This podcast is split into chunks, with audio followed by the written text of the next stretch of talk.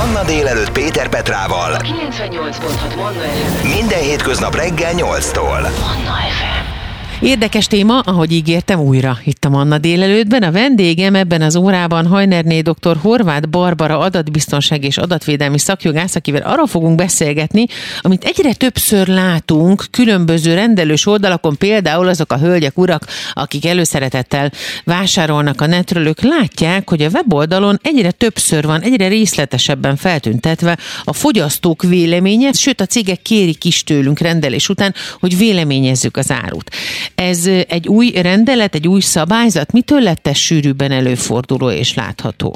Igen, hát egy kicsit jobban oda kell figyelni ezekre a dolgokra 2022. május 28-a óta. Azóta alkalmazandó ugyanis egy jogszabálymódosítás, ami a fogyasztókkal szembeni tisztességtelen kereskedelmi gyakorlat tilalmáról szóló törvényt módosította gyakorlatilag és gyakorlatilag az európai versenyhatóságok azt tapasztalták, hogy a kereskedők Hát egyre jobban olyan ö, hiteles fogyasztói véleményeket, nem hiteles, kevésbé hiteles fogyasztói véleményeket találtak az online térben, ami ugye vásárlásra ösztönzi a fogyasztókat, de ugye tévesen ö, befolyásolja őket, és hát ö, egy irányelv került ö, ezzel kapcsolatban kibocsátásra, amit ugye a magyar ö, törvényhozóknak is figyelembe kellett venni, ezért került hát a magyar jogszabály is ö, kiegészítésre.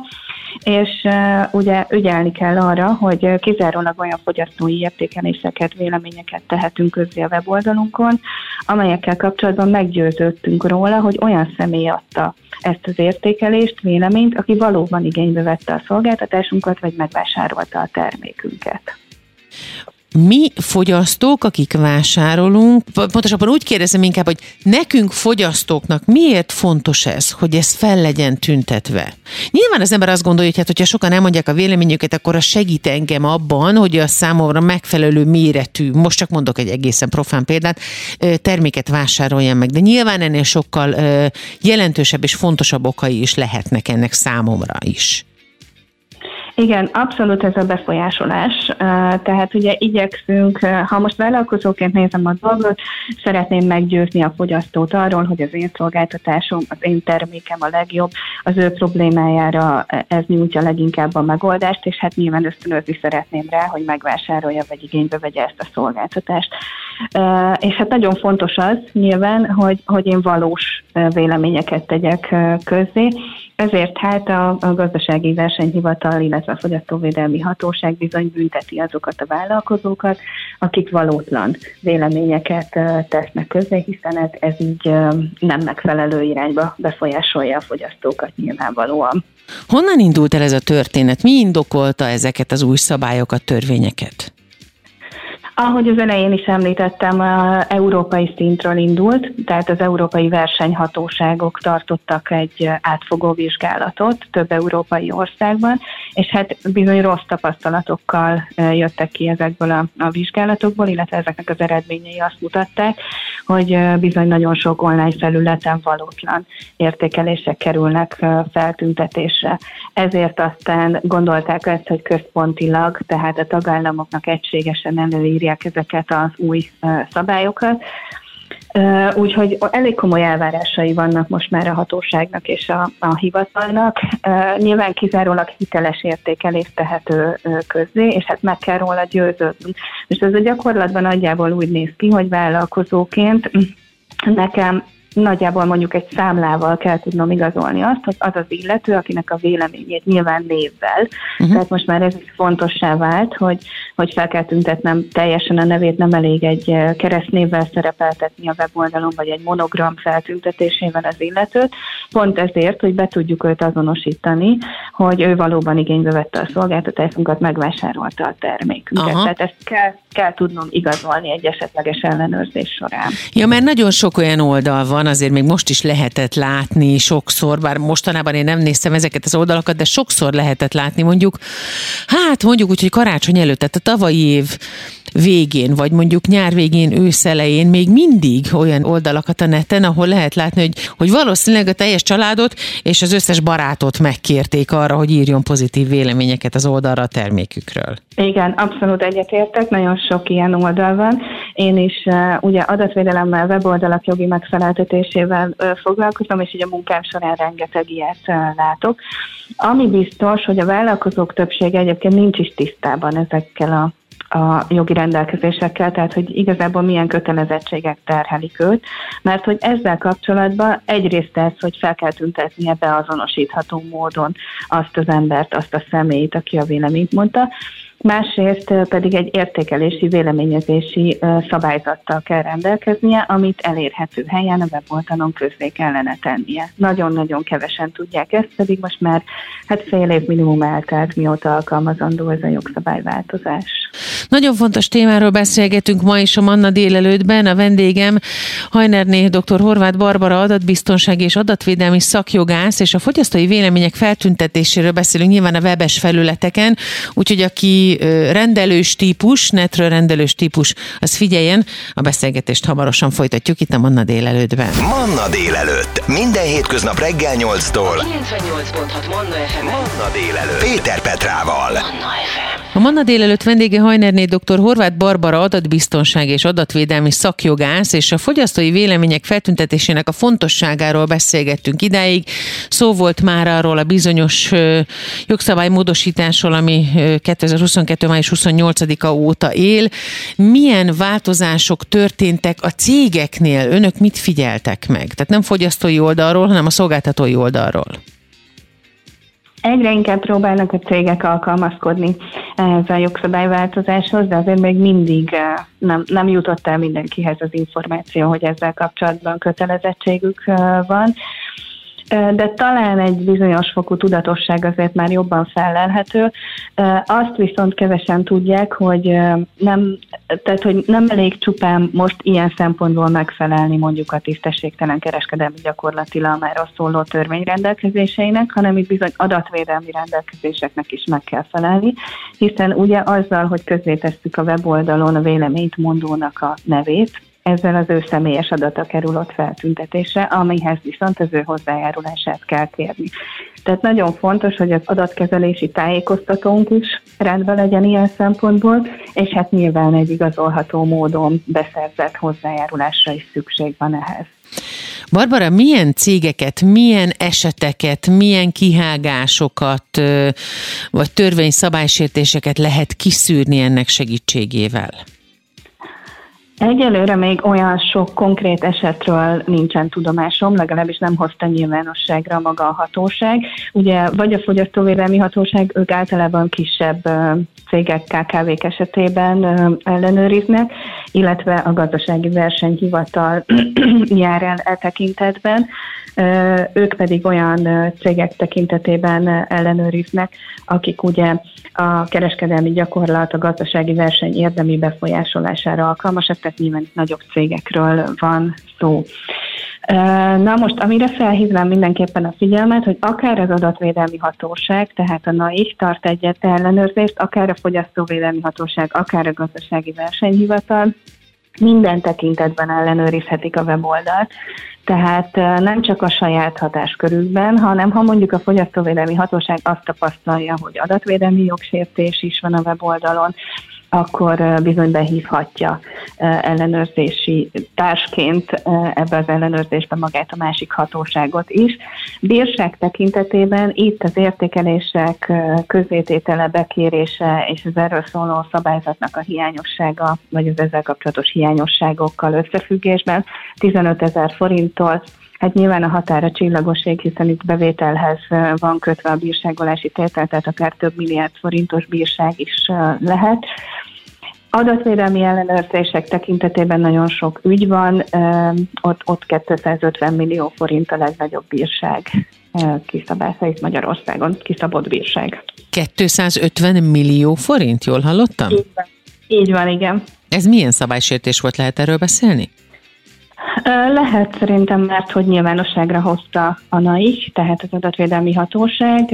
Ez, ez a Budapest Bank részére került kiszabásra, egy mesterséges intelligenciát működtető rendszert alkalmaztak a telefonos ügyfélszolgálat működése során, ami gyakorlatilag ellenőrizte a betelefonáló ügyfeleknek a hát mindenféle lelki állapotát, és tehát a hangból, hangrezgésekből állapított meg különböző dolgokat, tehát profilozta gyakorlatilag a betelefonáló ügyfeleket, és ez alapján döntötték el, hogy, hogy az illető milyen állapotban van, és mi az, amit lehet neki ajánlani. Gyakorlatilag így próbálták befolyásolni őket. Egy elég komoly ügyről van szó. És ez hogy derült ki?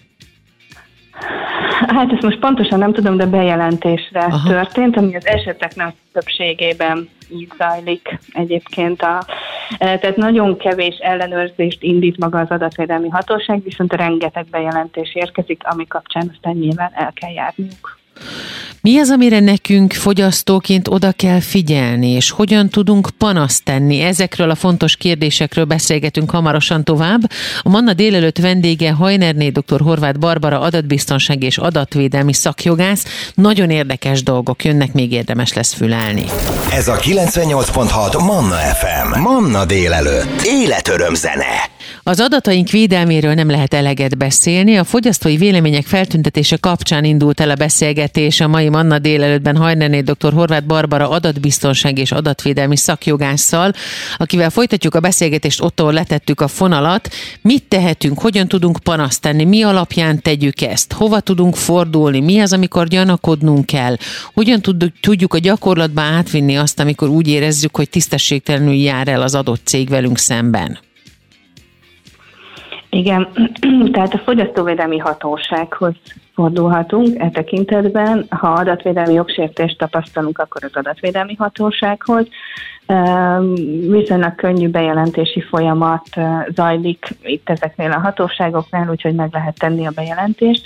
Nyilván, hogyha egy weboldalra tévedünk, ott, ott én mindenképpen javaslom megfigyelni azt, hogy van ennek a weboldalnak egy adatkezelési tájékoztatója, egy impresszuma, egy megfelelően szerkesztett ASF-je, ami megfelelő információkat tartalmaz, illetve egyáltalán a cégről tartalmaz különböző információkat, Tudjuk, hogy kitől is vásárolunk gyakorlatilag, vagy kinek a szolgáltatását veszük igénybe.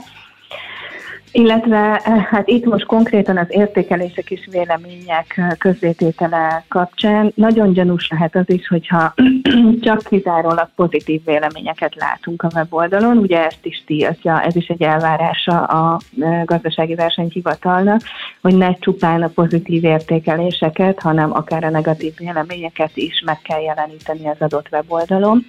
És hát könnyen elérhető módon kell tájékoztatást adni egy ilyen értékelési szabályzatban a weboldalon. Gyakorlatilag az értékelések, vélemények bekérése ennek a módszertanáról, illetve a közzétételnek a módszertanáról, ha esetleg ne az Isten a kereskedő vagy a vállalkozó válogat az értékelések közzététele során, akkor akkor meg kell, hogy ezt magyarázza nyilván megfelelően indokoltan, hogy miért teszi azt, hogy bizonyos értékeléseket feltüntet a weboldalon, bizonyos értékeléseket pedig nem.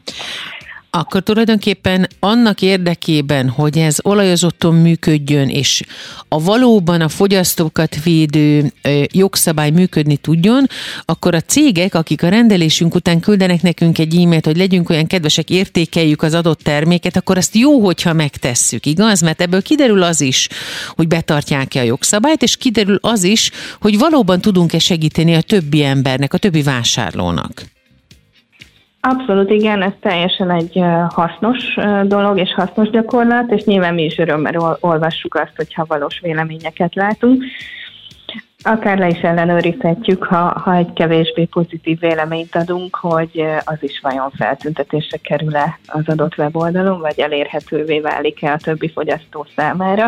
Ez már lehet mondjuk egy, egy teszt a vállalkozás jogszerű működése tekintetében. Barbara, Magyarország hogy áll ebben az ügyben Európához, illetve mondjuk a tengeren túli országokhoz képest?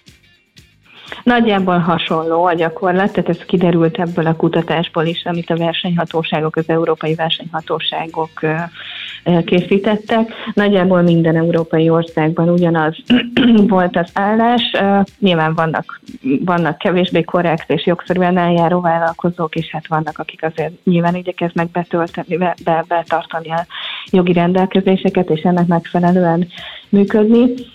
Adatvédelem tekintetében jobban azt gondolom, hogy mindig is élen jártunk az adatvédelmi jogszabályaink tekintetében, tehát itt a GDPR rendeletet megelőzően Magyarországnak viszonylag szigorú adatvédelmi jogszabályai voltak. Más kérdés, hogy mennyire ügyeltünk rá vállalkozóként, hogy ezeket betartsuk, vagy nem tartjuk be az abban szereplő rendelkezéseket, de alapvetően egyébként nem áll rosszul szerintem az ország. Amit én problémának látok, különösen kisebb vállalkozók tekintetében, hogy nem nagyon jut el hozzájuk az információ, hogy milyen kötelezettségeik vannak ezeknek a jogszabályoknak a megfelelése tekintetében. Tehát én hiányolok kicsit így magasabb szintekről olyan jellegű tájékoztatást, ami egy, egy, egy laikus, nem jogász vállalkozó számára is érthető, hogy pontosan milyen teendője van. Ezt sajnos minden egyes ilyen jogszabály módosítás vagy új jogszabály bevezetése kapcsán tapasztalom, hogy, hogy teljes a tanácstalanság és nem nagyon tudják, hogy mi a teendőjük. Tehát a szándék és az akarat az meg lenne a vállalkozók uh-huh. többségében, hogy megfeleljen, csak nem nagyon tudja, hogy, hogy merre forduljon. Uh-huh. Hogyha valaki még nem elég tájékozott szolgáltatóként, vagy cégként, aki terméket, szolgáltatást értékesít az interneten, hova forduljon, hogyha pontosan és napra készen szeretne tájékozódni ezekről az ilyen típusú szabályokról, jogszabályokról? Hát nyilván a hatóságoktól is kérhet információkat, illetve hát mi tanácsadók is örömmel állunk rendelkezésre. Nekem is ezek a fő szakterületeim, rengeteg vállalkozóval dolgoztam együtt, örömmel adok tájékoztatást én is. Barbara, nagyon szépen köszönöm a sok hasznos és nagyon érdekes információt. Én remélem, hogy a hallgatók is most mind elkezdenek gondolkodni, hogy oké, okay, akkor innentől kezdve másképp csinálom, akár fogyasztó, akár szolgáltató vagy cég vagyok. A Manna délelőtt vendége volt a mai napon Hajnerné dr. Horváth Barbara adatbiztonság és adatvédelmi szakjogász, akivel szerintem fogunk még a közeljövőben beszélgetni. Köszönöm szépen, hogy ránk ért. Köszönöm szépen én is. Manna délelőtt Péter Petrával. Minden hétköznap 8-tól délig a 98.6 Manna FM-en. Változatos és értékes tartalom. Élet, öröm, zene. Manna FM.